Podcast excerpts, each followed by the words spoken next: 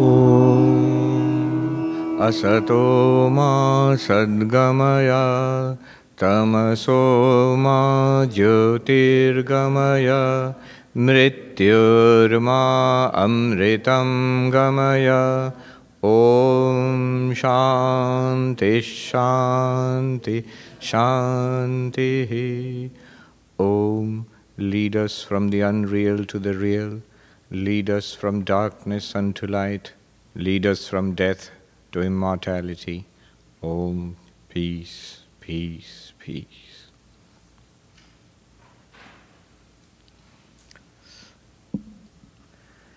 So we're speaking about the four yogas. The one we're going to take up now is called raja yoga. It's basically the path of meditation the raja yogi says um, that it's not a question of belief, it's not a question of believing something, it's a question of experience.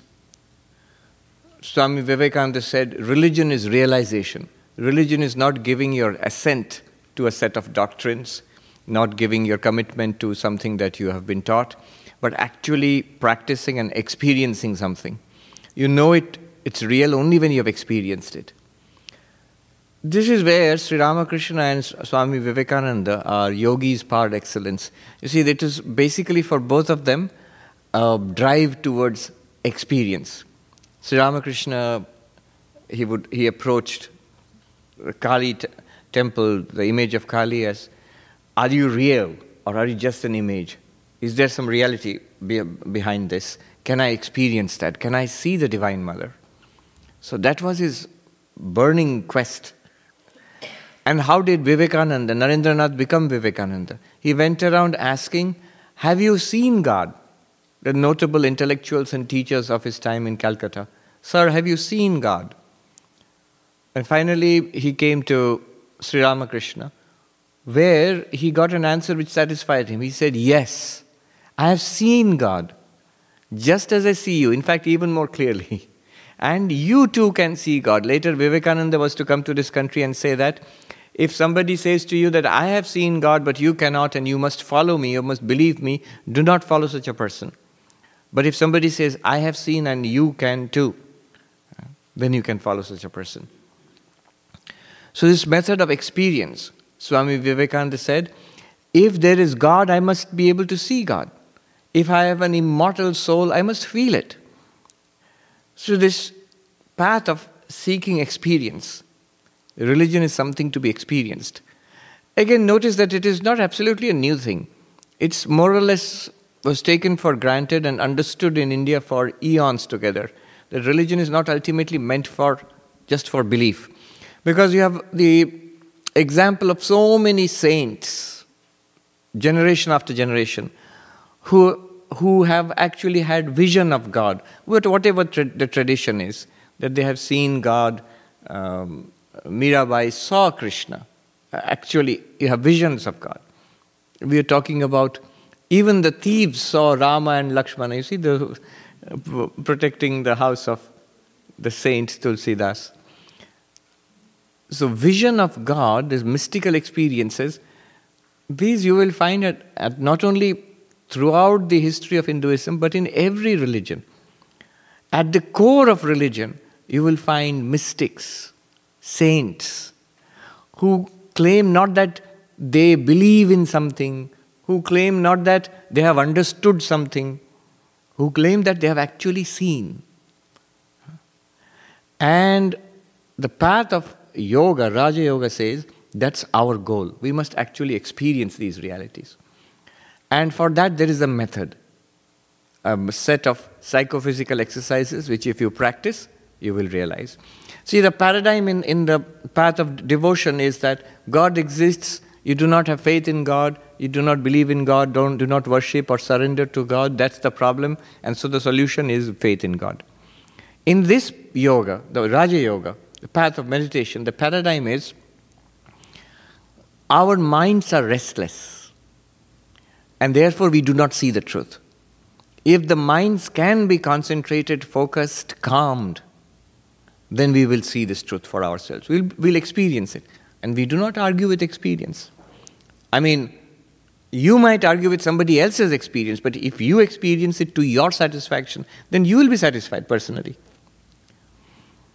So it's the path of experience. And why we do not experience it right now? Because our minds are scattered, we are not focused, not concentrated, and there are methods, specific methods to focus or concentrate our mind, and then we will realize.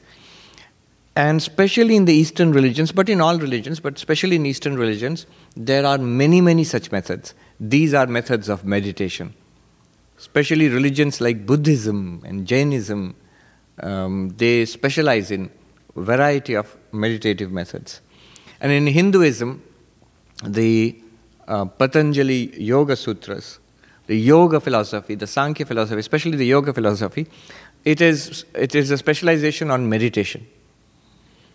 I sometimes joke that Advaita Vedanta is a composite which is borrowed uh, happily, we'll say plagiarized, uh, happily from all the other schools for um, the concept of pure consciousness from Sankhya. That concept was already there in Sankhya. The techniques of meditation, samadhi, from yoga, which we are going to study now, Patanjali's yoga. How to understand and interpret the Upanishads, which are central to Advaita Vedanta, from Purva Mimamsa, a school of philosophy which specialized in textual interpretation. And take all of that, logic, argumentation, reasoning from the Nyaya, the Indian school of logic, take all of that and put Brahman on top of it, and then get, put, it, put the label Advaita Vedanta. But if you open it up, made in China inside. so, uh, um, meditation techniques have been freely taken from Patanjali's Yoga Sutra. In fact, the first textbook we had to read in Vedanta, it's called Vedanta Sara, as, as novices, by Sadananda Yogendra, Vedanta Sara. So, there, at the end, you will find the entirety of Patanjali Yoga Sutra, the techniques of Ashtanga Yoga. Yama, Niyama, Asana, Pranayama, Pratyahara, Dharana, Dhyana, Sama, all of it just literally taken from Patanjali Yoga Sutra and put there, plugged in there as um, the method of meditation. And you find them in, in Buddhism, in Jainism, in all these methods.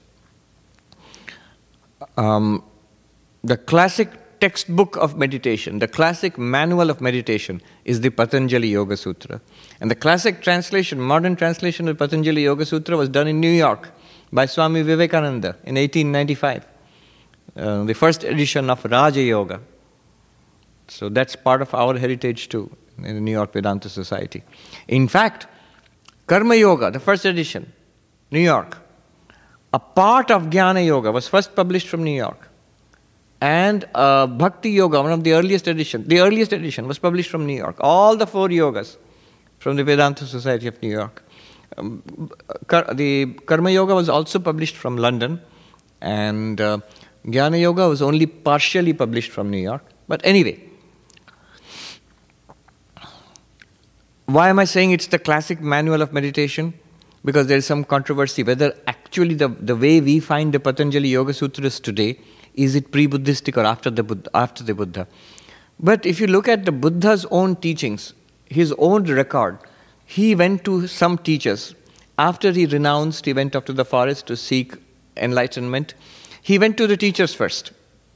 He went to the existing teachers of his time. He, he has left behind records of at least two of them Alara Kalama and uh, Uddalaka Ramaputta, something, some, uh, name something like that. And he has left behind some records. He was not satisfied with the teaching, but he has left behind some records of the teaching. And very clearly, when you listen to what he has said, they were Sankhyan teachings.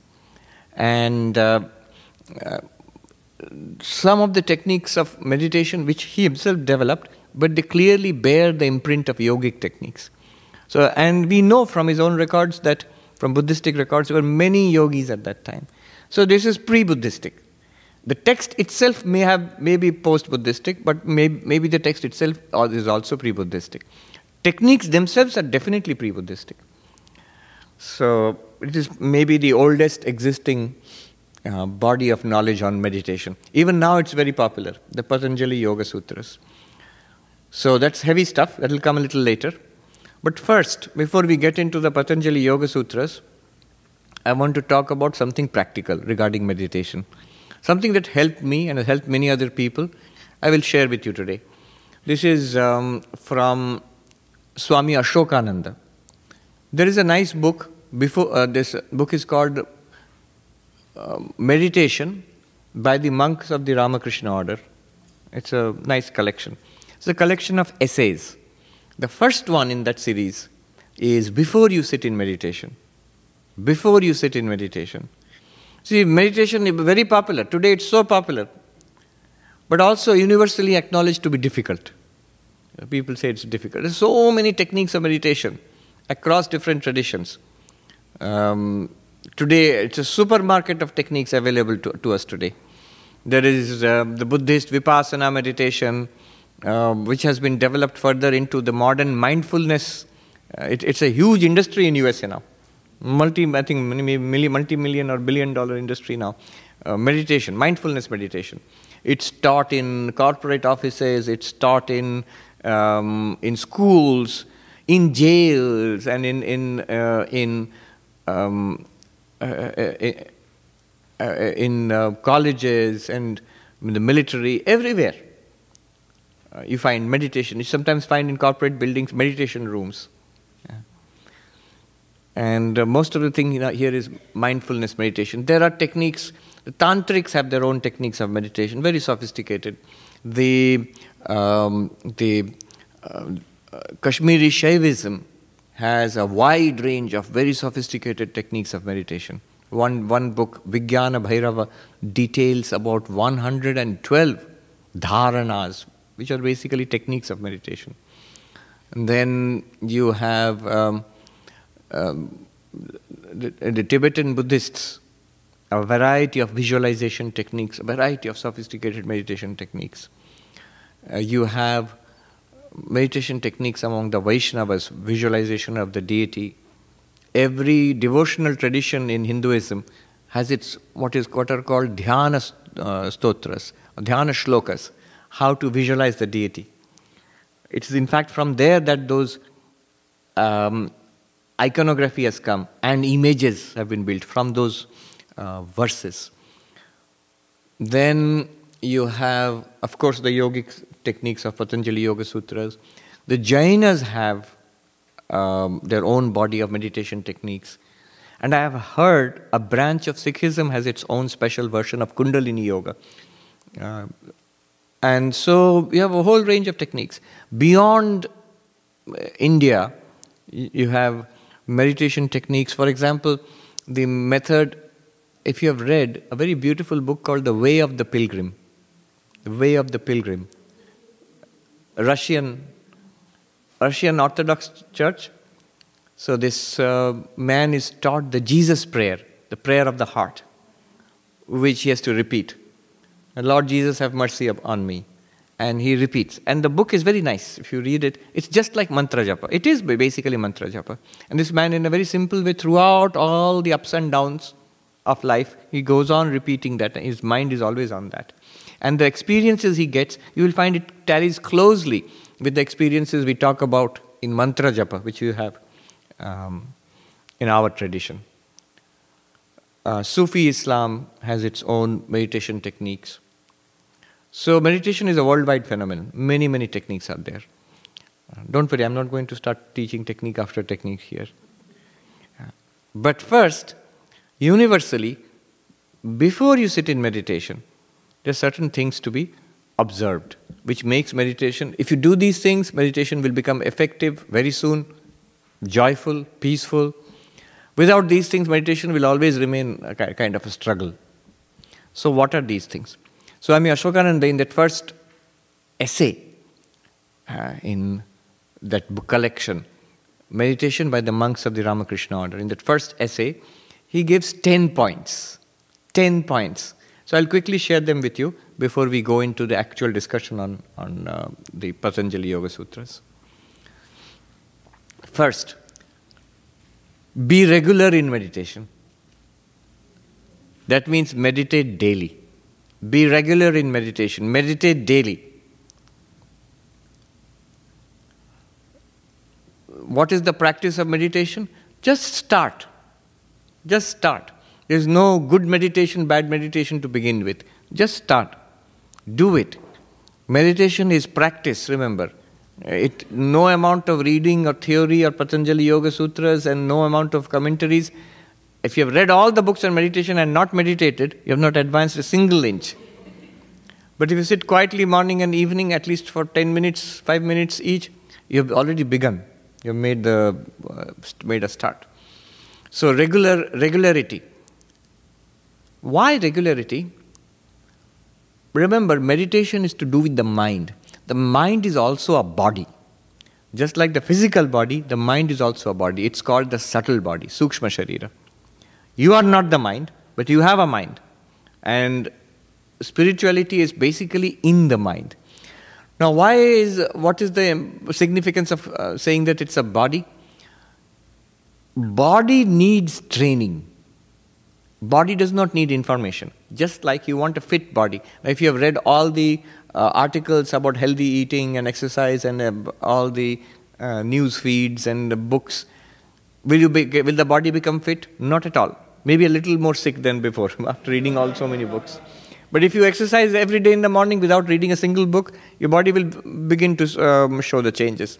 Similarly, the mind, uh, it's a body, it's a subtle body. And body requires training, mind also requires training. Training is repetition. It's what repeating that. Training is repetition. Training is not information. Training is not understanding. There was uh, this book, Happiness Hypothesis, Jonathan Haidt. Let me write down the name.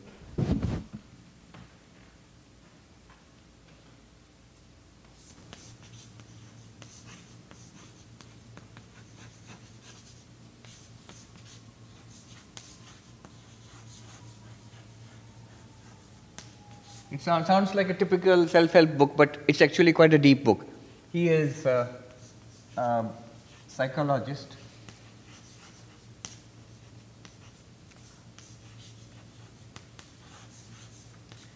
He has written many other books, nowadays to do with politics and all, uh, psychology of politics, but that's different. But this was one of his early works, very interesting. Uh, he takes up the issue that so many good books are available now. If you go to Barnes and Noble self-help section, you know, so many. It's one of the biggest sections in Barnes and Noble, and so many books. So if those books did any good, our lives would be transformed. So much wisdom, interesting uh, stories, inspiring stories, techniques. They're full of them, and it started long ago. Dale Carnegie, How to Win Friends and Influence People, and how to be a good public speaker, how to overcome tension. Uh, so many such books are uh, available. And it's not, it's not that they are useless. It's not that they, what they contain is, is wrong.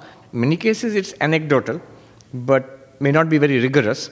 But still, good advice, and practical advice, and useful advice. And yet, why is our life, our lives are not changing? People go and buy so many books, and then within few weeks, they would have had many friends and influenced so many people. But why is it that lives are not changing? So he says, what is the problem? Jonathan Haidt takes up.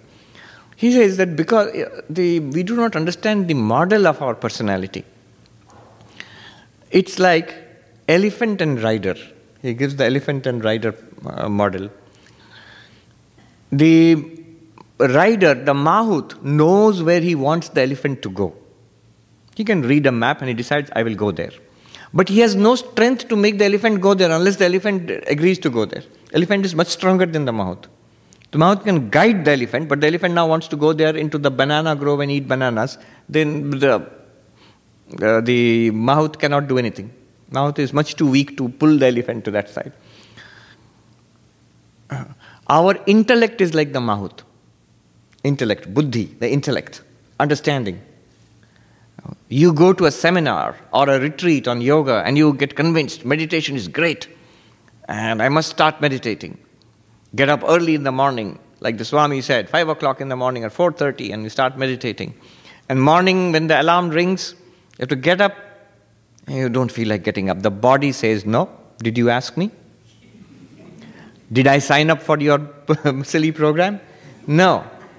Who signed up? Who was, who, entered, who was uh, interested in the seminar and in the retreat? The intellect. Intellect says, yes, it's a great idea. But the body did not say it's a great idea. The body is like the elephant. The body does not respond to, like the elephant, it does not respond to talks and seminars and papers and TED talk. No, not interested. The intellect gets very excited and um, decides, I will do these things to change my life. Now, what does the body, what does the elephant respond to? Training. Training. How do uh, mahouts make the elephant listen to them? Elephants are wild creatures. They're trained. They're trained to respond to certain commands. Similarly, to, to make it habitual. And any kind of habitual, any kind of training, it requires repetition and time. It does not, it's not enough to listen to something and understand it. And body can be trained to get up at 4 o'clock or 4.30 in the morning and make it easy and effortless. I know. I, when I became a monk, uh, the first day, I used to be an early riser in the hostel, which is a different thing altogether. The monk told me that from tomorrow onwards, now you are a brahmachari, that means you are um, part of the order. From tomorrow onwards, you must get up early. I said, Yes, I was the earliest riser in the hostel. Uh, tell me when you want me to get up 7.30, 7? because all my friends used to get up at 9, so I get up at 7. And then the monk laughed and he said, forget that 7, 7.30. You have to get up at 4 o'clock in the morning or 4.30. I said, 4.30, my God. Swami Vivekananda made it a rule, ring the bell. The bell is still there in main monastery. It's, it's rung at 3.40 in the morning. And you have to get up. And he'll politely keep ringing until you get up and there is somebody whose duty it is to ring the bell. Once, an enterprising, I think, uh, annoyed monk hit the bell. Hit the bell. So that next morning, the person whose duty it is, the monk whose duty it is, to ring the bell, wouldn't find the bell, so we could sleep a little more. But that person was even more uh, enterprising. He took his dish made of metal and a little bowl uh, made of metal. We all get, got a dish and a bowl. So he, and he banged it, making an awful clamor throughout. And he walked around the whole monastery, banging it, making everything, everybody up with that horrible noise. Training. But once you do that for a week, for a month, for two months, three months, it's easy. It becomes effortless. And then you feel uneasy lying around in bed, laying around in bed after that. Especially if you're in a group. If you're in a group, if a hundred other young people are doing it, you can't be the 99 people have gone away and the last hundred person lying on the bed. It's too much peer pressure. You have to uh, get up and be up and doing. So, training. Body requires training. knowledge, intellect, the body requires training. Why? He has given very interesting uh, points. He says, for example, our the gut and certain other parts of the body, they are almost an autonomous intelligence. They have bunches of nerves there.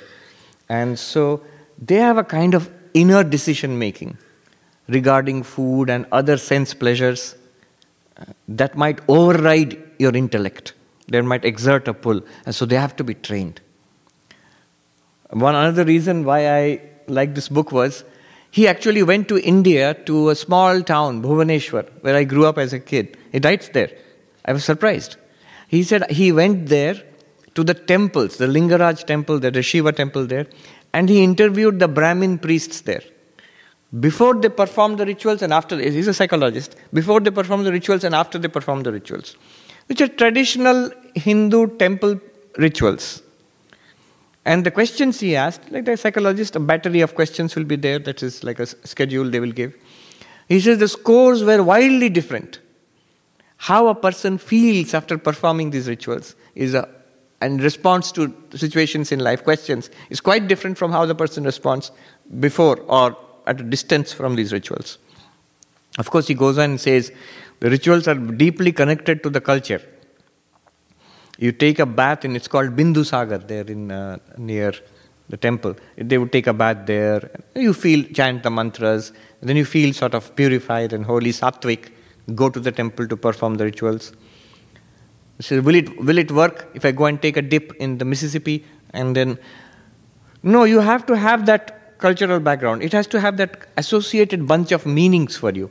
Then only it works. Uh, so, but it does work. It has an effect on the mind. Okay.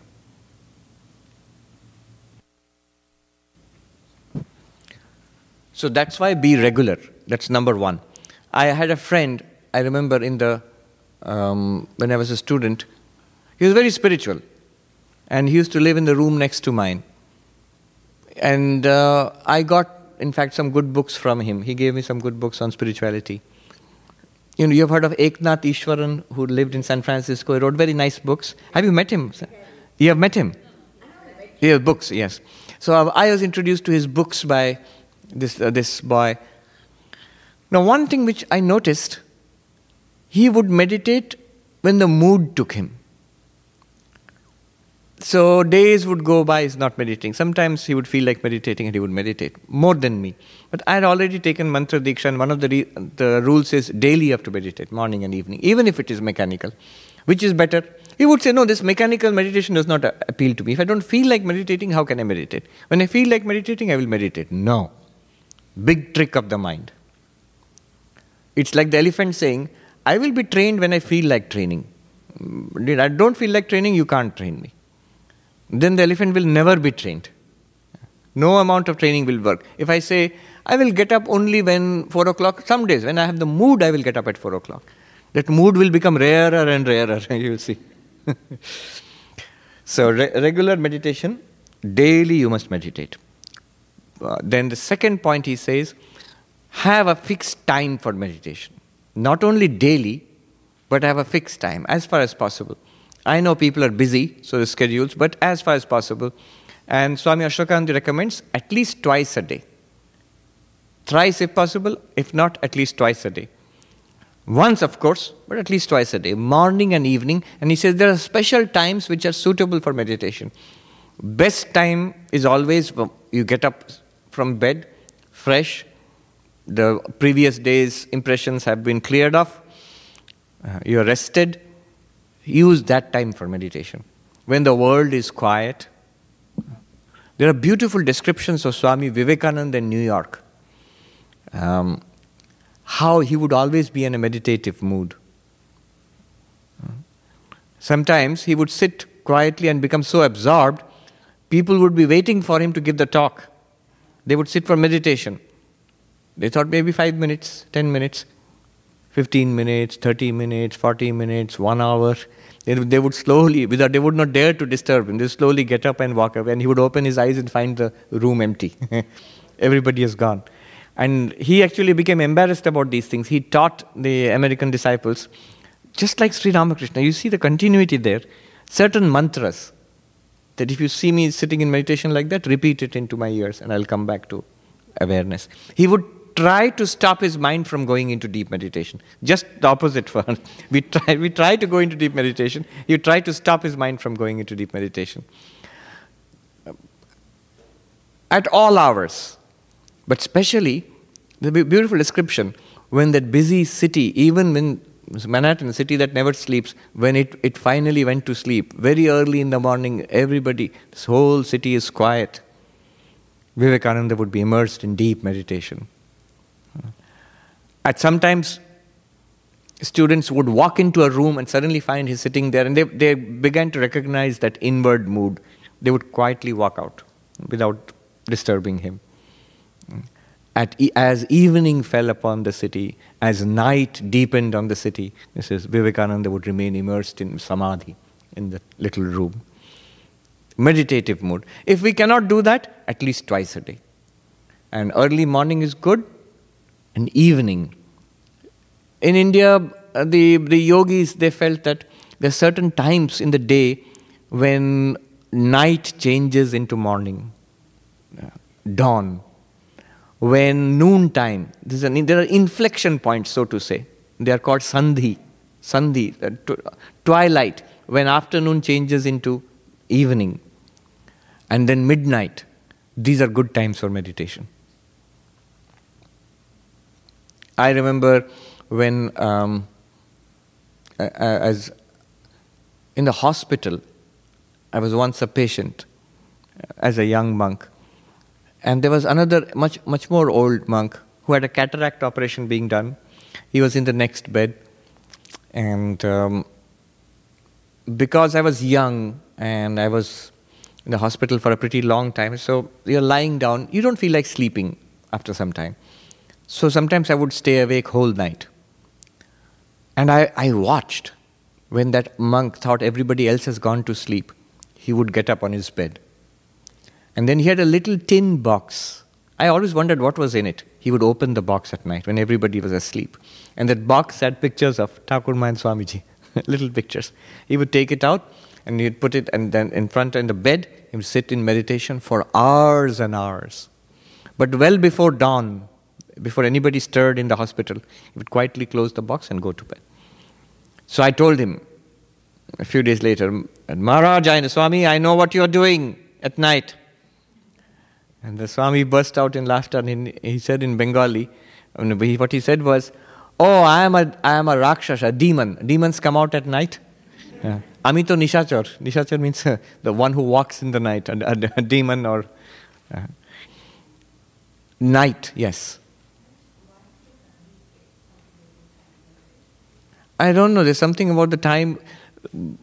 What Ashokanji says is that generally what we read is that nature is quiet at that time. There is a certain quietness that comes upon nature at times.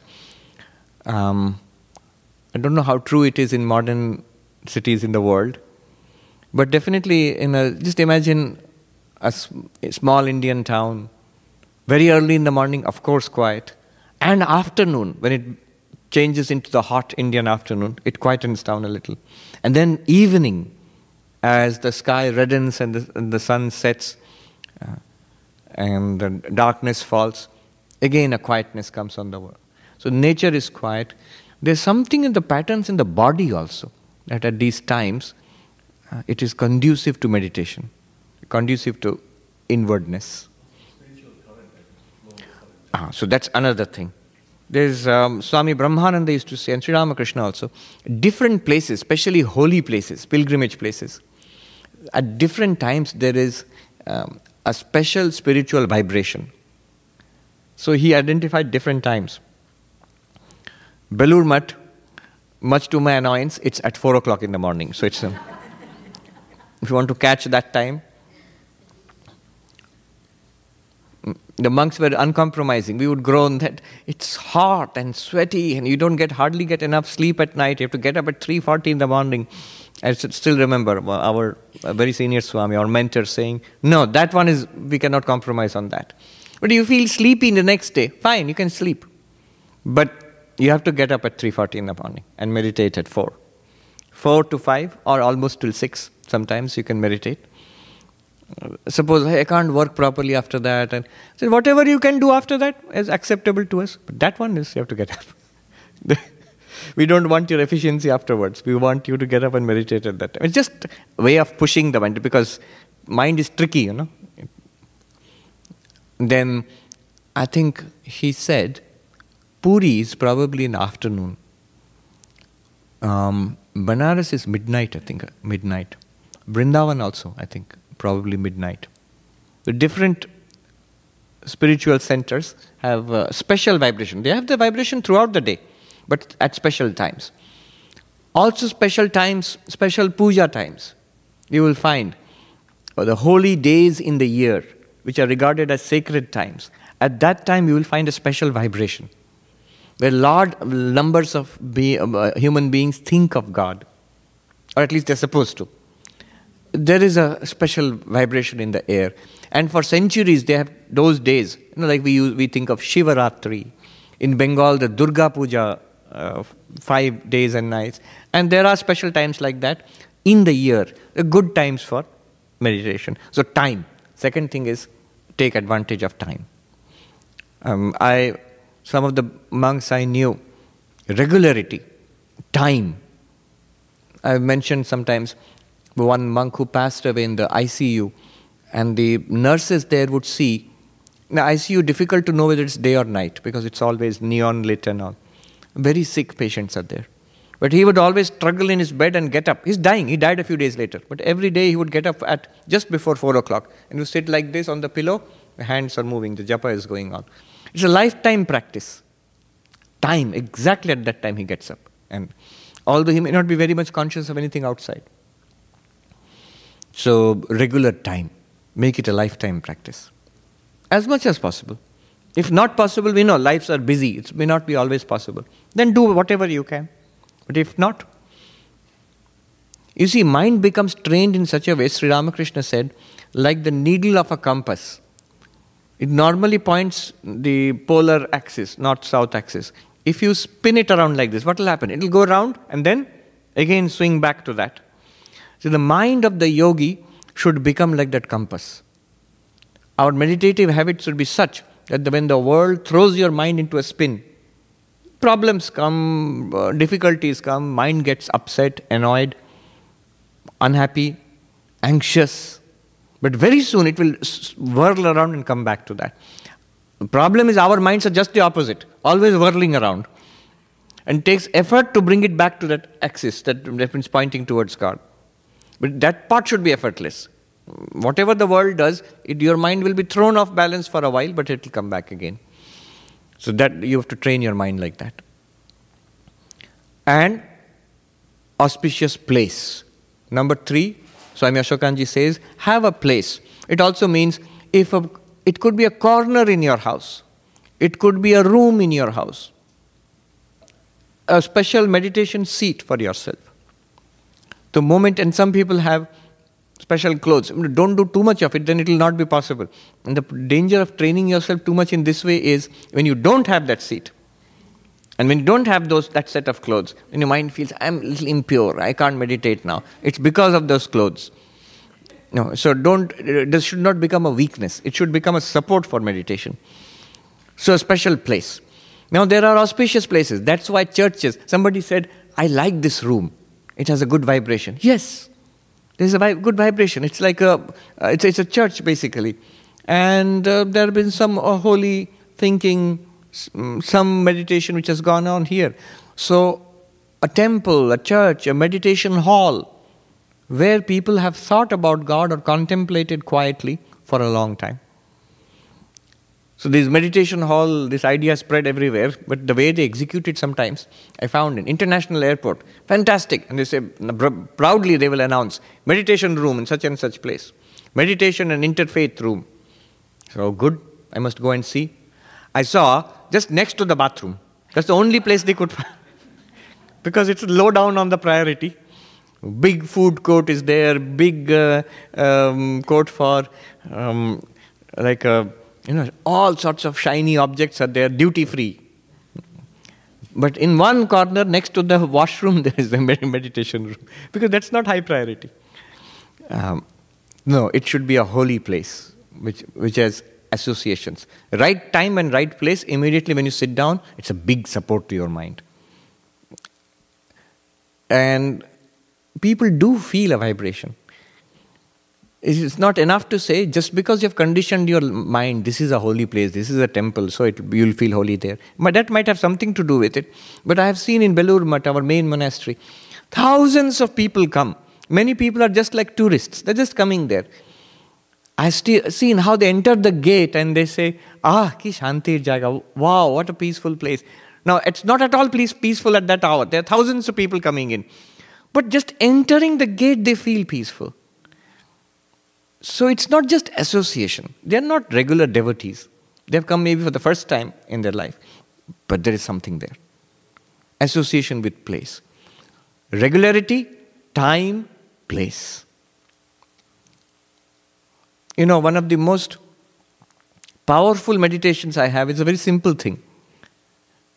Uh, it's, I, um, year after year, Every day in the morning and evening in Belur we have this pranams. We offer our salutations to the temple of Sri Ramakrishna, to the temple in Swami Brahmananda, Ma Sharada's temple, Swami Vivekananda's temple, and the place where the monks are cremated, the direct disciples, the Samadhi Sthal. And it's a routine. Now, because I have done it quietly, attentively, day after day, month after month, year after year, for maybe 12 to 14 years of my life. More than that, 15, 16, 16 years of my life. Now, it's effortless. I can just sit down quietly. I can recall the feel of the pavement below my feet, the stairs as I can climb them. The whole thing is vivid before. Just close my eyes, it's so vivid. The image of Sri Ramakrishna in the temple. It's very, the cool touch of the marble on my forehead when I bow down. Everything is the tactile, the visual, the feeling around, and the mental feeling inside. It's very clear. Every path, every step of the path to the temple of the Holy Mother, that temple itself, what thoughts come when you go there. Now it's just repetition. Time and place and regularity, and it's, it's a powerful, effortless visualization now. But effortless now because 15, 16 years it's been repeated every day. So, this is the power of repetition regular, time, place. I remember a nice um, uh, analogy was given to me by a yogi in uh, uh, Gangotri. I was sitting by the river, so we used to go for begging for food, but that was not adequate. So I'd feel hungry. So there were these apples I would pluck from the trees, and I would eat the apples and sit near the river, munching the apples. Now, once one yogi came and sat next to me. The river was in full spate at that time, Ganga. It's narrow and fast there. It was just after the monsoon season, so a lot of water. And he said, Swami, you know what's the difference between a worldly mind and a yogic mind? The mind of one who of the meditator and the one who does not meditate. What is the difference? The difference is this. Look at this river. It's full of water and flowing fast and the water is dirty and it's dangerous. We can't cross it easily. I mean, if you'll get swept away. If you actually somebody had died the day before, had been swept away. Now he says, the water is, but if you come in winter, when you come in winter, the same river, it will be mostly frozen. The higher reaches are frozen. So there's less water and it flows slowly and it's crystal clear water. Now it's dirty because landslides and a lot of mud have fall, has fallen into the water. But at that time it's crystal clear and it's sweet and it's easy to cross over. Not dangerous at all. So similarly, he says, the, the non yogic mind, the non meditating mind, the worldly mind is like this river right now, full of thoughts, impure thoughts, moving and changing fast and dangerous. Uh, it can no matter. you don't know where it will take you and what it will make you do. And you can't drink this water, nor can you give it to others, he said. Similarly, that worldly mind, it gives you no peace and gives no peace to those around you. But the yogic mind is that like this same river in winter, there will be fewer thoughts and all controlled and deliberate, just like the water at that time. And the water is not at all dangerous. You can actually walk across. And the water is absolutely clear. You can see through the water to the bottom of the river, the riverbed. Similarly, yogic mind is so clear and peaceful, you can see through to what is what lies underneath it. That means that's the Yoga Sutra actually. It says the Atman is beyond the mind. So that becomes clear and it gives you you can drink this water you can give it to others at, in winter. Similarly you, this yogic mind gives you peace and it gives peace to all others around you also. So very nice comparison he drew between meditating mind and non-meditating mind. Then next. Um, thoughts as you start meditating, you will become aware of thoughts, especially patterns of thinking, habitual patterns of thinking, and what we may call bad thoughts, impure thoughts, disturbing thoughts, negative thoughts. How do you handle them? And somebody said, Actually, I was quite peaceful earlier. After starting meditation, I've become so disturbed. no, those thoughts were always there. You're not aware of them. You never paid any attention. When you quieten down, sit quietly, they become vivid to you. Another example is, you know, those ink pots were there earlier when you had fountain pens, pens with ink. If you ever tried to wash an ink, ink pot, what will happen is, at first, more and more dark and dirty water will come out because all the crystallized ink will come out first. Then it will become clearer and clearer until it become crystal clear. Similarly, at first negative thoughts come out. The thing is to quietly watch them, not to get carried away, not to get disturbed. Those thoughts are things. They're like so much dirt, accumulated patterns of thought. They're not you. They may scare you, but they are not you. Depressing thoughts, negative thoughts, violent thoughts, resentful thoughts. And don't give in to them. Watch them, they will go away. Hmm. Getting caught up in thought patterns is very dangerous.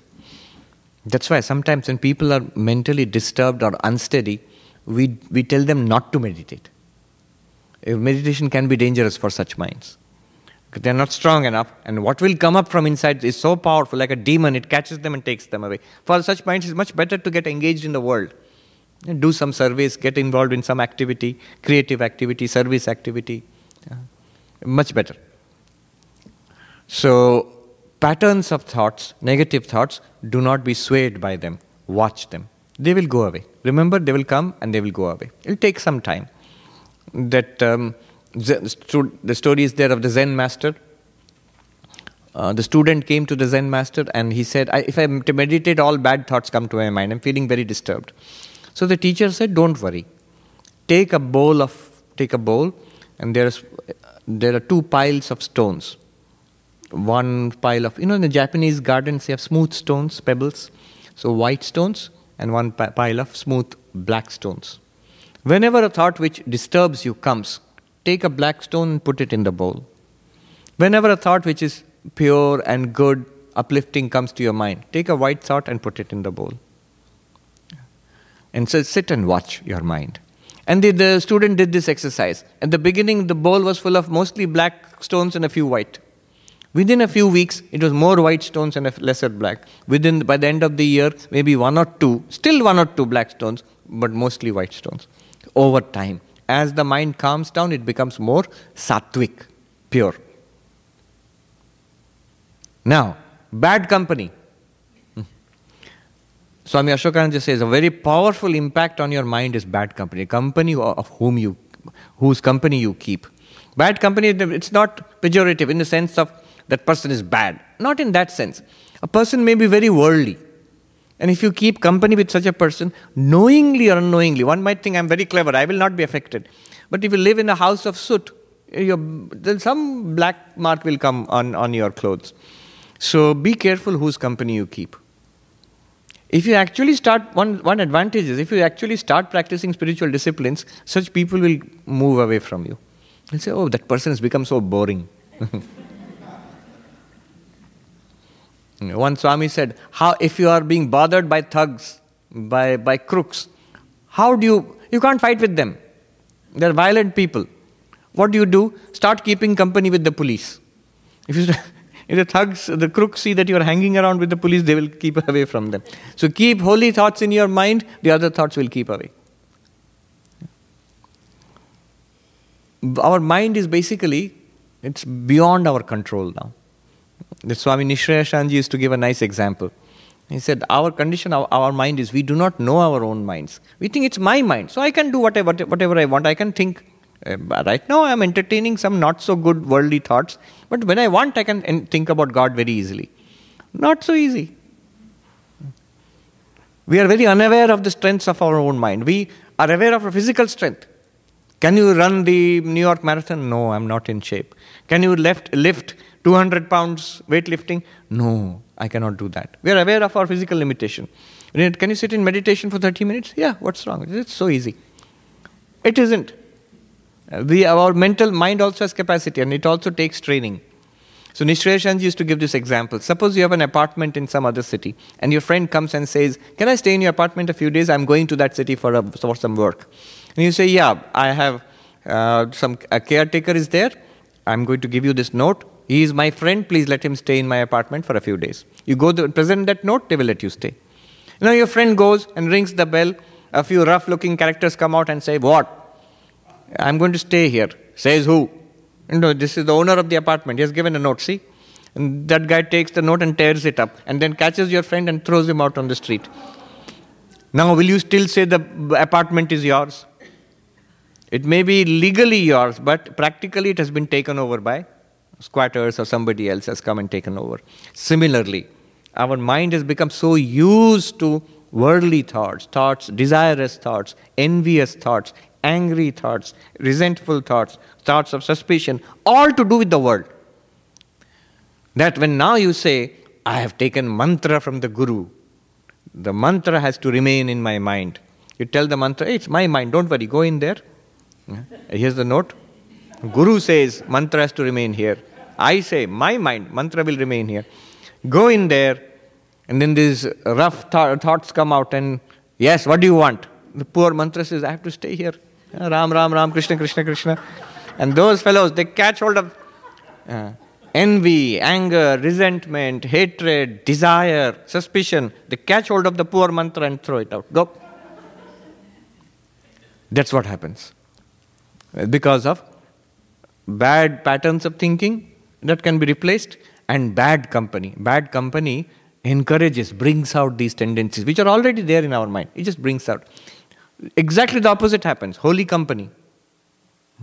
It brings out the good. We all have good samskaras. We all have sattvic samskaras. Holy company is very powerful. That's the last point he will say. So I'm not talking about it now. But um, uh, one of the most powerful things I've seen spiritual practice, holy company. But Swami Ashokanji himself was humorous about it. One, he would talk ab- often about that. So one lady wrote to him, Swami, I am convinced about the power of holy company, so I, have, I want holy company. And the Swami wrote back to her, the letters are still there. Madam, I am glad to know that you want holy company, but the question is, do the holy want your company? he was joking, of course. Then the next one is so be careful of the company you keep. Good company is good. If don't get good company, then no company is good. And solitude is better. Solitude is very good. One sadhu put it very nicely. Solitude, the agyani, the ignorant man, the man of the world is terrified of solitude. Alas, I am alone. Nobody likes me. I am lonely. I am unhappy. Just think about it. What does, when you are alone and you are unhappy, what does it mean? It means I am not happy in my company. Then why would anybody else be happy in my company? I don't like my own company. Then why would anybody else? And nobody likes me. Do you like yourself? No. I asked a sadhu, and then, then that sadhu said, But the opposite is the jnani, who for whom sol- solitude is the highest state. In fact, the definition of moksha in the, in the Yoga Sutras, kaivalya, aloneness. That is moksha, that's liberation. Nothing to be scared of. Aloneness with a capital A. I think, who said it? Mm, probably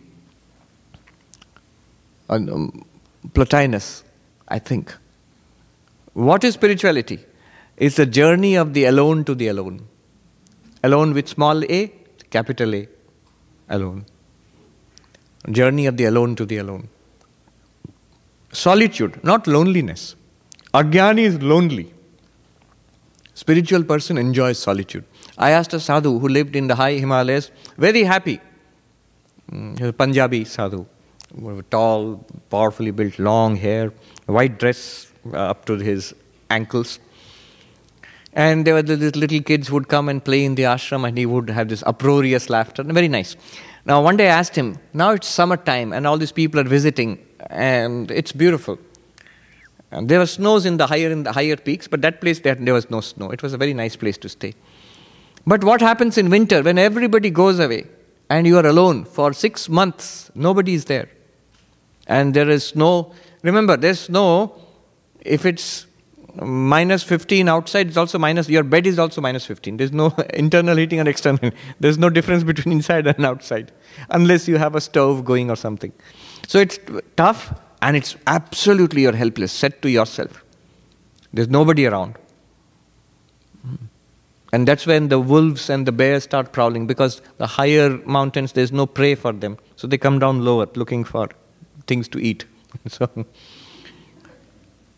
um, so, how do you stay at that time when you're absolutely alone? And his answer was very beautiful. I still remember. He chuckled and he said, uh, Swami, when now I am happy, at that time I am happier, uh, happiest. He said in Hindi, Mahatma ji अब मजे में हूँ तब और भी मजे में हूँ तब और भी मजे में रहता हूँ मजे में means in real happiness I am happy now and at that time I am even happier That's a sign of a truly mature mind. Are you comfortable with, with your solitude? Then the next one, Swami Ashokanji says, is sixth point, is um, asceticism. Asceticism, asceticism, uh, asceticism that is, uh, some austere living. In Sanskrit, it's called tapasya. Tapasya means in matters of sleep, comfort, enjoyment, food, company, entertainment. Uh, you don't be severe on yourself, that's not sustainable. The good rule which I have found is whatever you are comfortable with in all these matters, make it a little less. Tighten it a little bit. So there'll be some resistance from the body, there'll be some resistance from the mind, and that's good. Don't immediately, if you're used to getting up at uh, when I say 7 o'clock, then don't immediately say, I'll get up at 3.40 because the Swami said so. But that will last only for two days and then next day it'll be 9 o'clock. no, but a little better, little more, a little earlier than you're used to. In at, um, items of food, wherever the mind relaxes and tries to uh, let go, loosen, there tighten it up a little bit. Little bit of fasting is good, not too much a little bit of fasting. Don't fast to the extent that, see, the uh, purpose of all this asceticism is to make the mind concentrated, powerful, so that you can think of God. Your mind and body comes under control. But if you deprive it too much and too fast, then the mind will keep thinking about what you have deprived it of. One monk in Gangotri, I still remember, he, he told me, uh, he remember when he they talk about asceticism and tapasya, that's pretty austere. They're already leading a pretty austere life by our standard one monk said, every day when, when uh, he used to live in a cave, now he has an ashram, but he used to live in a cave when he was young. He was also Punjabi. He said, uh, I would go every day to, get, there was a place where they would give monks milk. So I would go for a glass of milk. But you have to go over hill and dale to get it, maybe 45 minutes of walk on the mountains. He said, I'm wasting 45 minutes for a glass of milk. Why not give it up? and just use that 45 minutes or one hour, no, 45 minutes going, 45 minutes coming back. Use that one and a half hours for meditation. And decided, I will do that. And he did it. And he, he was humorous. He says, ध्यान करेंगे दूध पीना से छोड़ दे will give up that I, don't need that glass of milk I, I'll meditate then he said so monks we are all sitting around I did exactly that I did that I meditated on milk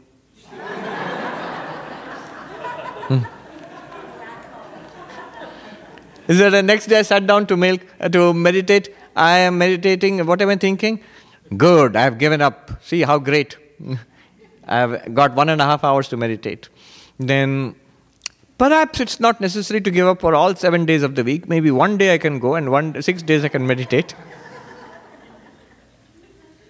then he said, it's much better to go and have the glass of milk and come back and, and meditate and then think about that. that. So, uh, for asceticism, also that. Uh, remember, uh, common sense. So, Shivaratri, I remember fasting. I never fasted earlier. The first time I fasted was, was when I became a monk on Shivaratri. And uh, uh, so, you get some fruits in the afternoon but otherwise no more no food in no breakfast no lunch no dinner whole night puja. Next day in the morning you get food again. But in the afternoon you get some fruits. So i never ate so many fruits. Not because i was hungry in anticipation of being hungry. Maybe i'll be hungry. You won't be. Not really. So th- that's what happens. That's uh, the mind. I still remember this poor young man. He was a uh, teacher of mathematics. And uh, he went to a Swami very proudly and he said, Tomorrow Shivaratri. I will also fast. Can I also fast? And the Swami, instead of, I still remember, he said, What kind of question is that?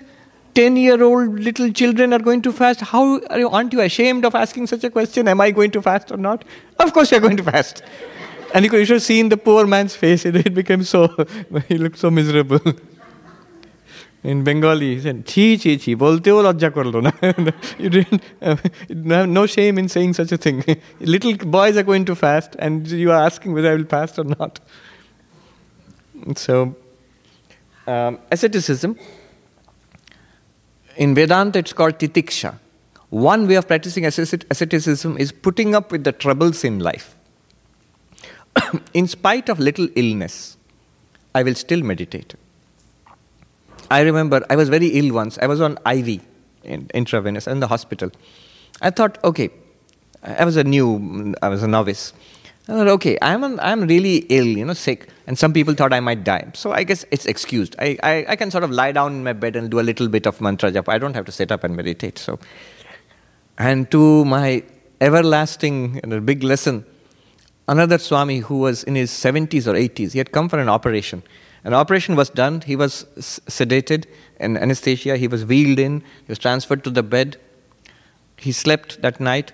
Next in the morning, before dawn, I saw that Swami was, as usual, up, facing the wall, sitting like this, like a rock, and meditating for two, three hours at a stretch.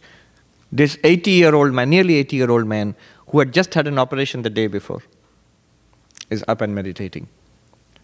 Uh, so, um, whatever the troubles in life, I will pursue my spiritual practice. That is a good practice. That is a good asceticism. Sickness in life, anxiety is there in life, sorrow is there in life. Such tremendous stories are there. Chaitanya Mahaprabhu, Sri Chaitanya, he used to go every night. There would be um, some devotee's house the Vaishnavas would gather, led by Sri Chaitanya, and they would be singing of the name of Rama and Krishna and, and uh, uproarious chanting of the name of Krishna and Rama and dancing. Chaitanya would go into samadhi and dance, and they would surround him. So it would be, it's called Utsava, festival of the holy name. And this very senior devotee of his, he organized that. That day, his son died. And he got the information. And he suppressed it from everybody, including his wife because Chaitanya Mahaprabhu is coming to his house. And so the festival should go on. And the festival went on. This old man with tears in his eyes, he still sang the name of Rama and Krishna and danced with the devotees and happily fed them, and everything went on perfectly. He knew the pain in his heart, and Chaitanya Mahaprabhu knew. So when he embraced that man, the both of them went into samadhi because he knew. So that putting up, that's an extreme case, putting up with the sorrows of the world because of my love for God. That's a test that God puts us through. That kind of, you see, what kind of concentration that will bring. So, but again, common sense. This example I've given earlier, um, two novices I knew um, two extremes. One is, I have to put up with all sorts of pains and struggles, so he has got a knee pain. And he's sitting in the class, I'm teaching, he goes like, What happened? Uh, pain in the knee. And get it treated. No. I'm putting up with it. Titiksha is. Then he's meditating. Everybody sitting in the meditation hall, he's sitting like this and meditating. He can't bend his knee. Now, what is the use? You're meditating on your knee. You're supposed to meditate on God. Don't do that. Uh, remember the first arrow and second arrow. Spirituality is meant for removing the second arrow. The first arrow, you take help. Medicine, whatever is the problem, the equivalent help, as much as you can get. It will work to some extent, will not work. There are problems which cannot really be cured. You have to put up with them. So, first arrow is always like that. The second arrow is the really important thing. So that's one, one extreme. The other extreme is another uh, young monk, he got stomach pain, a novice. And he became, he used to get worried, you know, now it's going to hurt. He stopped eating properly, became skinnier. And we took him to doctors, it, treatment was going on, there was no effect, no response to the medicines. Then finally I told him, don't worry about it. That worrying was killing him. If the pain comes, it'll come. We are going to good doctors, treatment has started, uh, things are being done. Now resign yourself to God and concentrate on what you have come here for, to your study and meditation and, and all of that. And he's a very good monk. He ex- did exactly that. And I'm so happy that years later he wrote a postcard in from another ashram. Maharaj, you know that stomach pain I had, it's finally gone. There have been months and months, it has not come back again. But the good advice was now that things are being done, taken care of, you concentrate on God. Don't concentrate on stomach pain. No knee pain meditation, no stomach pain meditation. Meditation on God only. So, balance in both. Um, number seven, yes.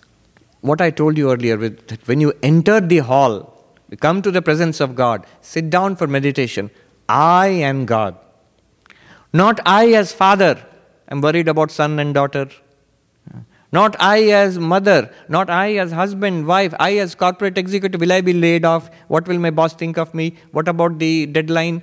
No. I am not coming to God as a corporate executive, as father, mother, son, not as person who's what is happening to the stock price on Wall Street. No. Everything, like the shoes you cast off before entering temple, you cast off all identities. Somebody pointed out busy, tension, so much responsibility. Huge, New York, just outside New York in Queens, you have huge graveyard, cemetery. Those were among the busiest people in the world. Hmm. Now look at them. Think you are like that. Nothing in the world depends on you. Nothing in the world depends on you. Nothing in the world depends on us. Don't worry. When you're taking care, when you're trying to catch hold of God, that's when the mind plays tricks. We have got so many other responsibilities. Yes, only mind thinks about responsibilities only when you ask it to think about God. Other times, no. So, uh, feel completely detached from all the roles of your life. I approach God with the, Ashokanji says beautifully, approach God with a sense of eternity. Look back upon your life this, this day in your life, no matter what the tension, what the fear, 20 years later, 40 years later, when you look back upon this day in your life, it will be a small thing. Some memory, mostly will be forgotten. Then why give importance to it now? Mahatma Gandhi, you see, in, in the most intense moments of political struggle, great tension, when all the other leaders, Nehru or others, are intention, what is going to happen for the freedom struggle. He is, he is regular about his meditation, about his prayer. Um, I read something very nice. Martin Luther, not Martin Luther King, Martin Luther, the, the founder of the Protestant movement, very nice thing is written that every day I spent an hour, I spend an hour on my knees praying to God. And when I have no time at all, too much work, I spend two hours on my knees praying to God. so, come to God with a feeling of eternity, detached from everything. Only I and thou, my Lord, and nothing else. And that is the truth. All the others, like a cloud. Every day in the night when you go to sleep, where are responsibilities? Where is father, mother, husband, wife, children? Where?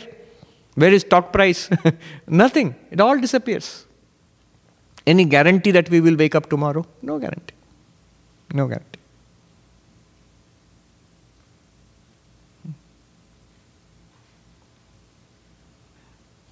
Okay. Then number eight, he says, yearning for God, very important. Do I want it? This is unfortunately, we will scratch our head and say, yes, I want it, but not enough. Stimulate. Um, this uh, Swami Ashokanji says, simulate it. Suppose I wanted it. Imagine the intense desire of Sri Ramakrishna for seeing uh, Divine Mother Kali, the intense seeking of Vivekananda. I must see God. Uh, all the lives of the great saints, one thing they had in common men and women, ancient, medieval, modern, one thing they had in common this intense desire for God, this hunger for God. So, to some extent, simulate it, it will come. If you have that, everything else is okay. Uh, you, everything will fall in place. Because if you have the desire, everything else we do, whatever we want, we actually arrange everything accordingly and try to get that. It's only when we do not want, then lot of techniques, methods, books, all are necessary. Uh, Sri Ramakrishna says to the man who is very thirsty, even water in a puddle on the ground, he'll remove the scum on the top and try to drink that water on the puddle in the ground. Very thirsty. And person who's not thirsty, never even think of that water, my God. Not thirsty, then you require what? Polar, Poland spring water. What is there? Yes. Nestle Pure Life from the uh, Swiss Alps, yes. Otherwise, it will not do. Or something else is there. Smart water. Water is not smart, really. The name smart water, intelligent water, or smart water. So, not thirsty. In Vedanta, they speak about so many qualifications Viveka, Vairagya, discernment, dispassion for uh, worldliness. If you re- read all that, you will feel, no, it's not for me. But it's for everybody, actually. Um, Ramana Maharshi, that nice story is there. Somebody went and said, Am I qualified for Vedanta? Am I qualified for so many qualifications necessary? Am I qualified for Vedanta? And Ramana Maharshi, you know, he's who am I? So he said, Did you say I? then you're qualified. If you say I, and that's something that every one of us says, then you're qualified. You are qualified to ask, Who am I? If you say I, you're qualified to ask, Who am I? So, yearning for God. We are all qualified to realize God. We, the more we move towards it, the more yearning will increase. then, number nine, have a bhava throughout the day. This is important. Don't jump into meditation. Don't this is not translatable into English. With some of the swamis in the in the monastery, they sit down, they'll put their cloth around them, sit for meditation, and they have a, a rosary, prayer bead. Immediately you can hear the rattling sound, rattling very fast. You know, doing the, it's like a machine has been switched on. Not like that. When you come, sit quietly for some time quieten down, then gently enter into meditation. After you have finished, then sit quietly for some time before you come back into the world. Take time, give time to it.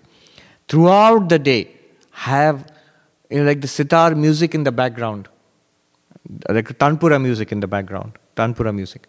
Like that, have a connection of the divine throughout the day. Maybe the mantra is going on, maybe a prayer is going on in the mind.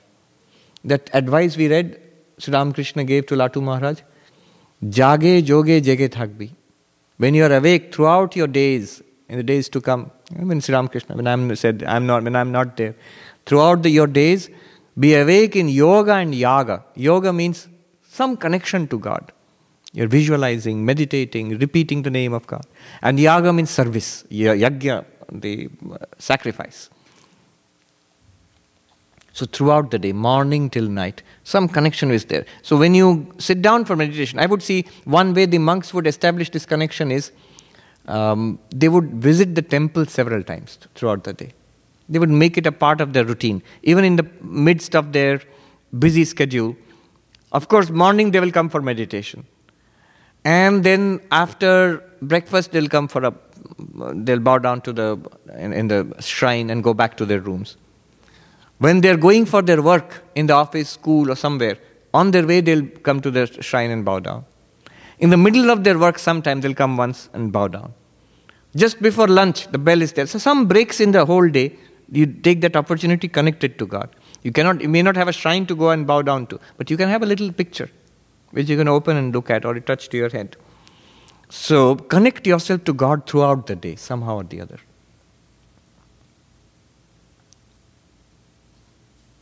I remember this old Swami. These images keep coming. Yeah, I was a young novice, as usual, a bookworm. So I'd come to the library in the main monastery. I was in another institution nearby. So I'd come to the library in the main monastery. I was reading, and the library closed for evening prayers.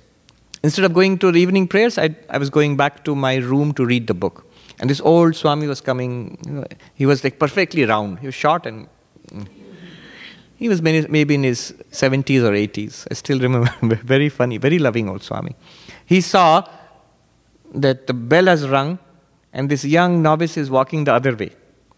So as I passed him, he caught my hand.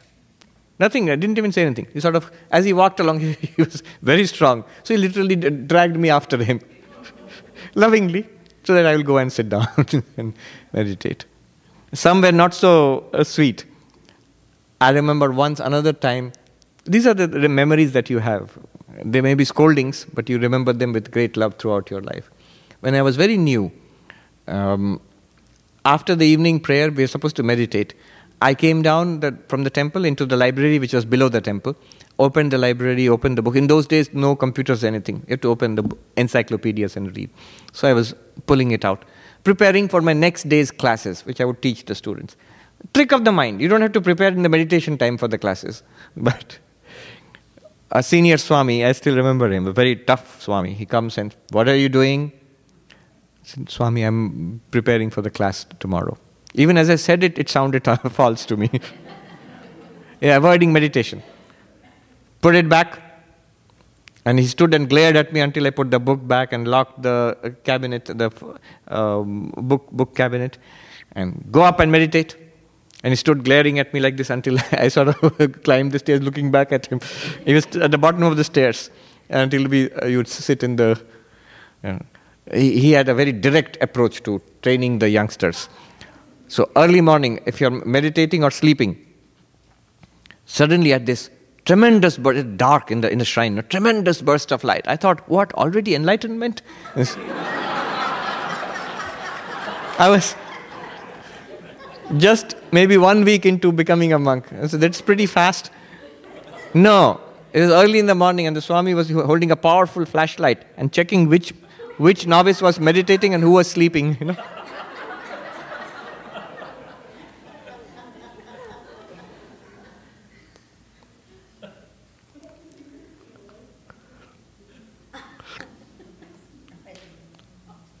I remember there's interesting discussions.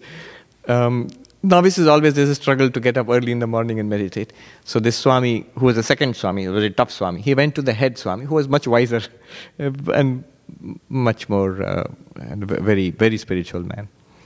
He was this second Swami was very worried. Why are these youngsters not getting up in the morning and meditate? Why are they so sleepy? So he went to the senior Swami and he said, uh, if we give them uh, sweets, you know, cookies in the morning, will they come? If you say that if you come to the temple, we'll give you a cookie. in Bengali, he said, Mishti dile ki habe, will they come? the, uh, the senior Swami, with an exasperated voice, he said, Fools, let them let the fools sleep. He said his um, terrifying words. Highway to hell, he said, highway to hell. Let the fools sleep. that woke us up.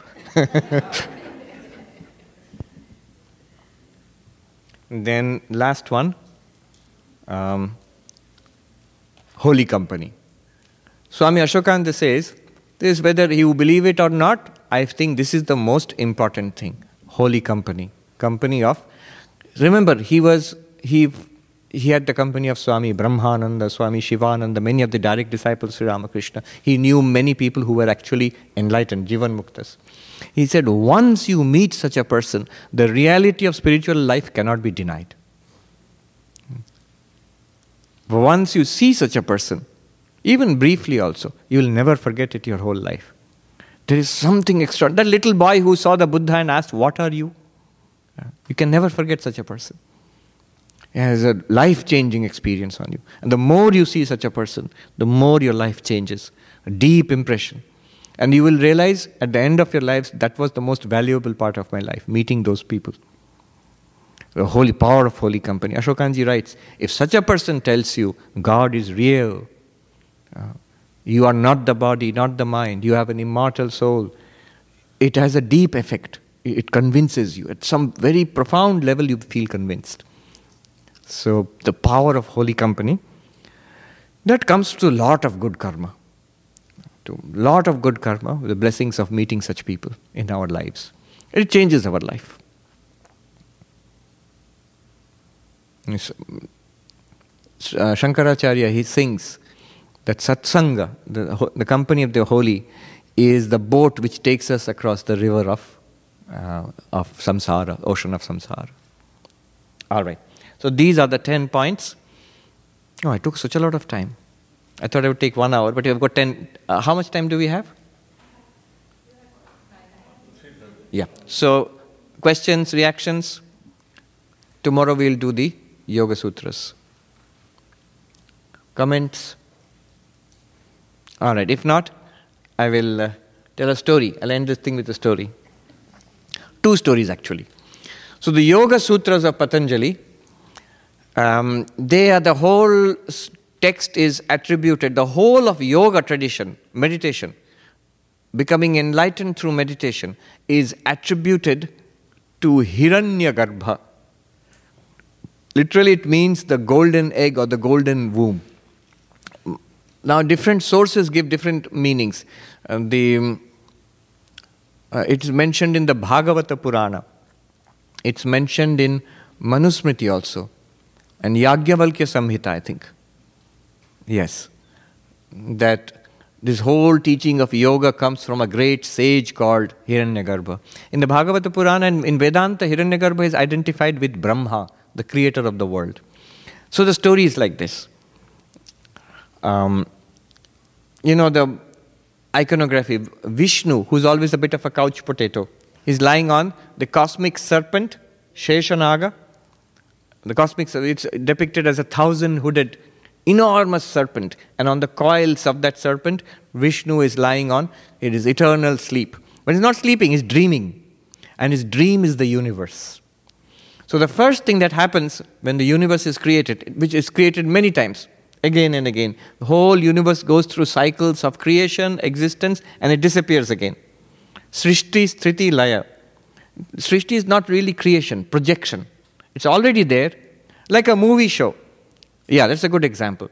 In a movie theater, the same movie is shown several times. So it's projected and it goes on for some time, then switched off. But it's still there. The film is still there and it's projected again. And then it plays and it's switched off.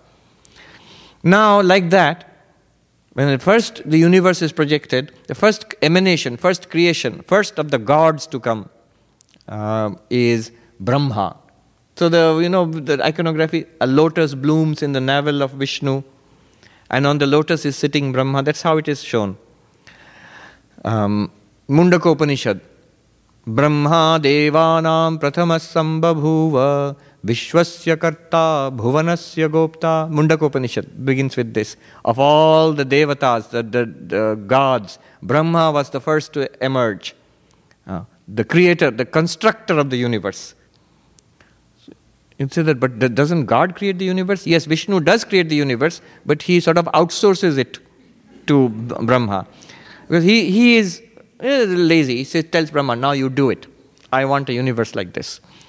So Brahma emerges from Vishnu and he's supposed to create the universe. But at first, the story is that Brahma is called Hiranyagarbha.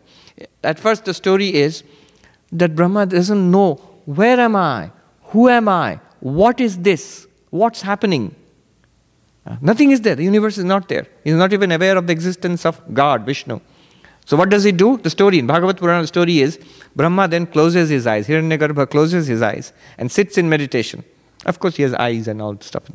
So he sits in meditation, and with his inward, concentrated mind, he immediately realizes he has the vision of Vishnu, the, his source from which he has come, and everything is revealed to him. So that's the beginning of yoga. That's the story. That's the beginning of yoga. So he is the one who discovers yoga, meditation. Because by meditation, he realized everything. He was enlightened. So he passes it down. That's why some of the old texts, this meditation, path of meditation is called, people are called followers of Hiranyagarbha. I read Madhusudan Saraswati, writing about yogis. But the word he uses is not Patanjali yogi or yogi. He says the follow for the followers of Hiranyagarbha. What does he mean? Who is this? This is that he is referring that story. So this is one story.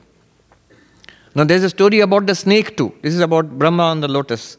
But Vishnu is lying on the cosmic snake. Who is that snake? Patanjali. Patanjali Yoga Sutra? So Patanjali is an incarnation of Adishesha, the cosmic serpent. He is incarnated to do what?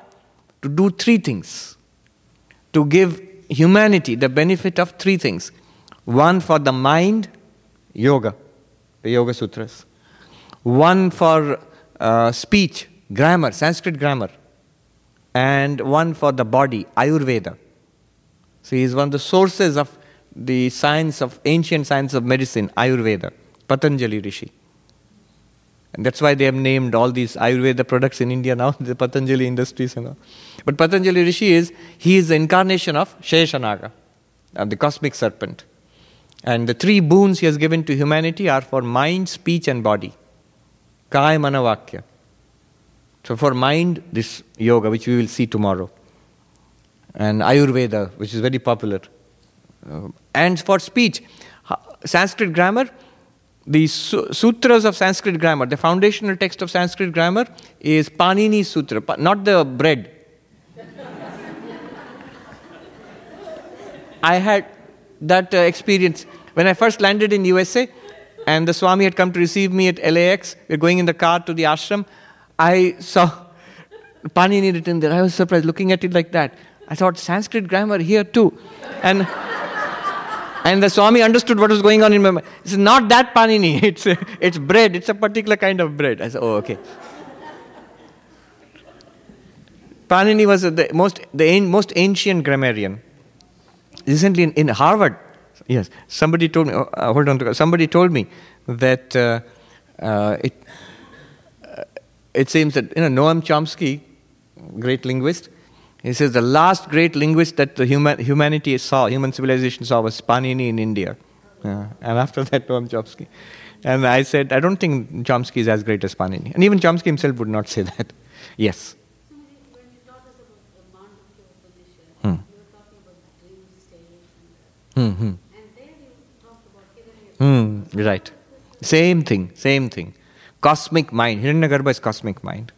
Then Vishnu corresponds to the deep sleep state. Uh, Saguna Brahman, Ishvara. Ishvara is deep sleep. Cosmic deep sleep is Ishvara. That is the state of Vishnu. Cosmic mind is the state of, of Brahma, Hiranyagarbha. And cosmic waking is the state of Virat. Exactly that one. Hiranyagarbha. Mind comes. Because yoga has to do with the mind. But beyond all three is the Turiya. Even beyond Vishnu is the Turiya. So what is that? That's you. That's you, the real you. The Mandukya Upanishad. Waking, dreaming, deep sleep. And that, the fourth one beyond all three. So, waking, dreaming, deep sleep are all at individual level, cosmic level. Individual level, individual waker, which we are right now. The technical name for that is Vishwa. When we sleep, I, the dreamer, when I dream, I am called Taijasa, the, the fiery one. And when I am in deep sleep, I am called Pragya. So these are the three names for me, the individual being. But there is this cosmic waking also. This entire universe together has one designation Virat, consciousness associated with the entire physical universe. Consciousness associated with one body is uh, Vishwa. Constant consciousness associated with the entire universe is called Virat which is what Arjuna saw in the 11th chapter of the Bhagavad Gita, Vishwarupa Darshan. Consciousness associated with the dreaming mind, entire cosmic mind, all our minds together, uh, internet. consciousness associated with that is called Hiranyagarbha. And consciousness associated with the entire um, the deep sleep, the resolved state of the universe, the Vishnu state of the universe is called uh, Ishvara, which is Vishnu actually, on, on the cosmic serpent in deep sleep. Yes. Mind, dreaming. Yeah. And there's one more right now. This is a Virat. That's, that's the Mandukya cat. So you, uh, she was asking that we, that one you said Hiranyagarbha and in Mandukya in the dream state, cosmic dream state is supposed to be associated with Hiranyagarbha. The term used is Hiranyagarbha. Are they the same? They are the same. They're exactly the same. Why is it associated with yoga? It makes sense because yoga is all in the mind. It's to do with the mind. Okay. Now, the, the story I wanted to tell when is snacks? Or tea and coffee, yeah. So we have little time.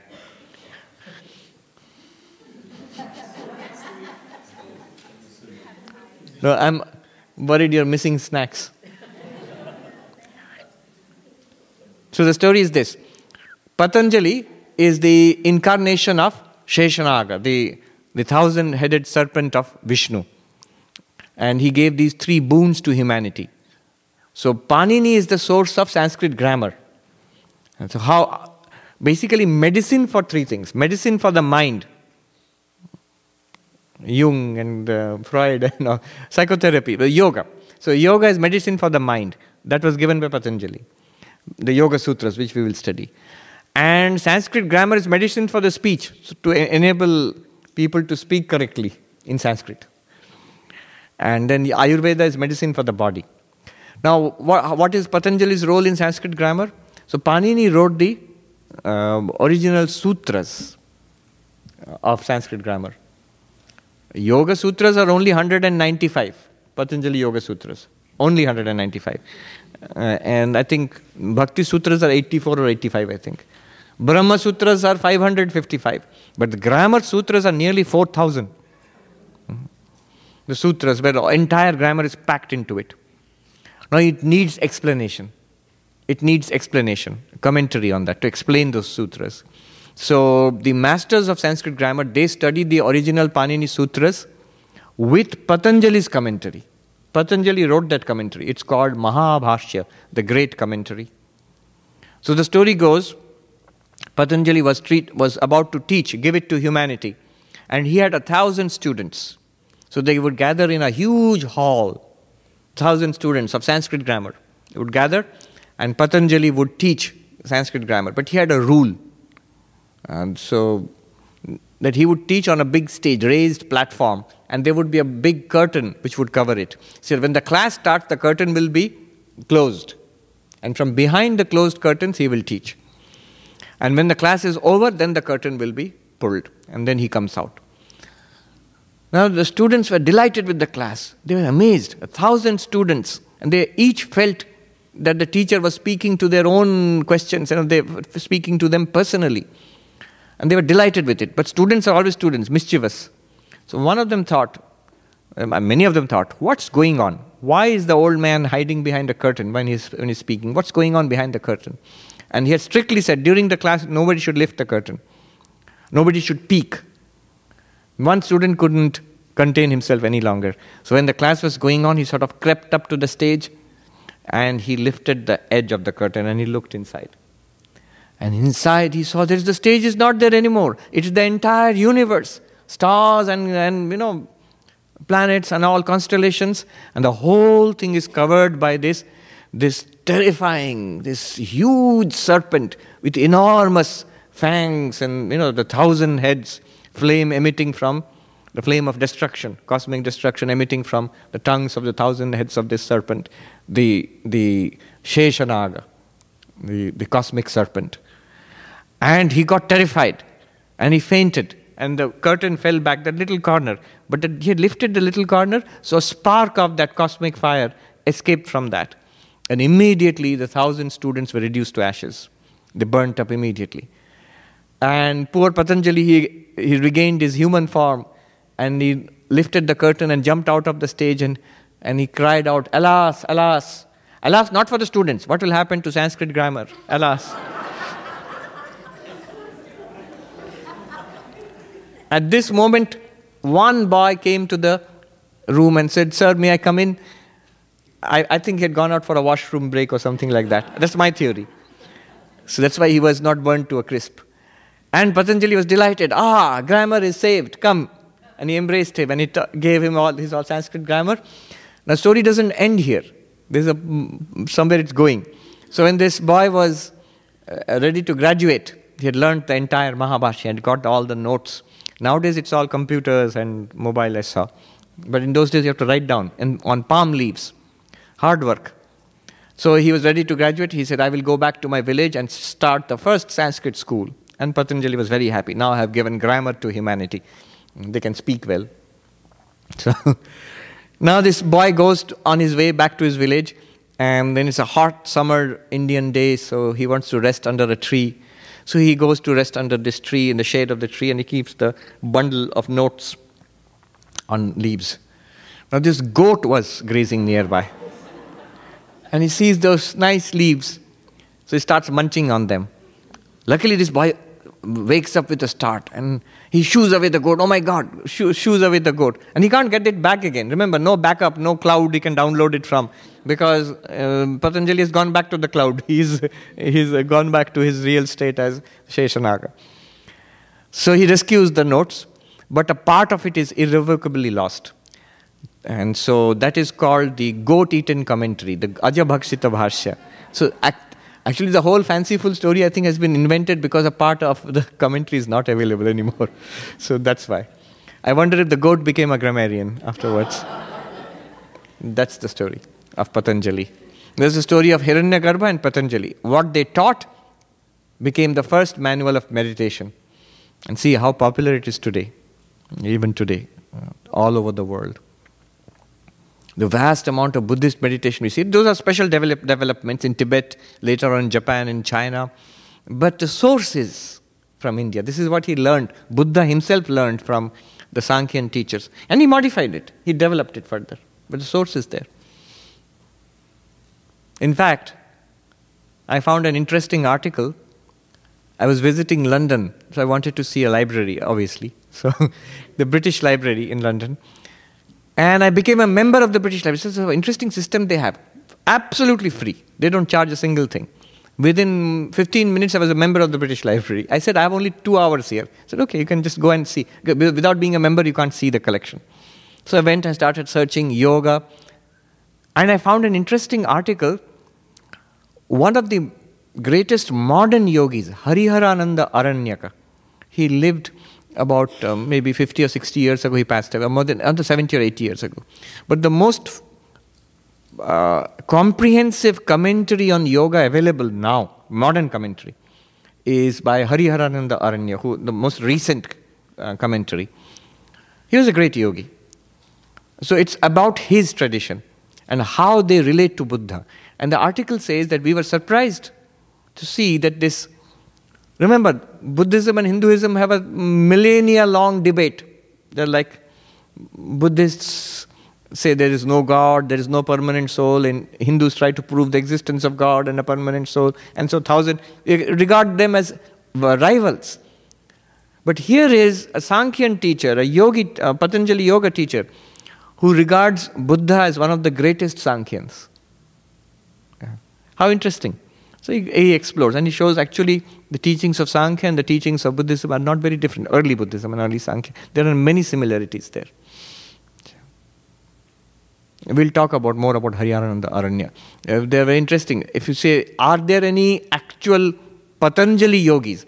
There are Vedantic yogis. Swami Vivekananda is not actually a Patanjali yogi there. He's a Vedantic yogi. The, we use the techniques. As I said, open up the box of Vedanta, you will find Hmm? made in China inside. So all the techniques of yoga we have borrowed, but we are not Patanjali yogis. I am not a Patanjali yogi, but we have borrowed the techniques of Veda, of Patanjali yoga. But are there any pure Patanjali yogis, so those who want to attain enlightenment just by practicing yoga, Patanjali yoga? There are. There's at least one ashram in a place called Madhupur uh, in Jharkhand which was not very far from where I stayed. I never got a chance to go to that ashram, but some of the, my friends did. Our acharya, the, who taught us Yoga Sutras, he went there. These monks, they are dedicated followers. And if you enter that, the first thing is that there is a picture of, depiction of Hiranyagarbha. And we say, ah, our old friend. now, the head of the monastery, see, the more senior you become there, the more the restrictions are.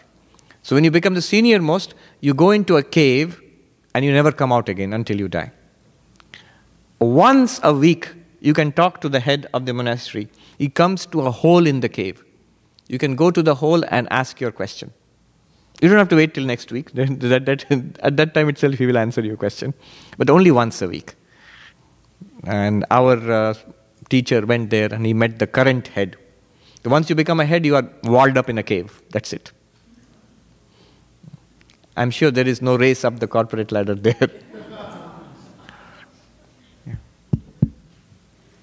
Om Shanti Shanti Shanti Hari Om Tat Sat Ram Krishna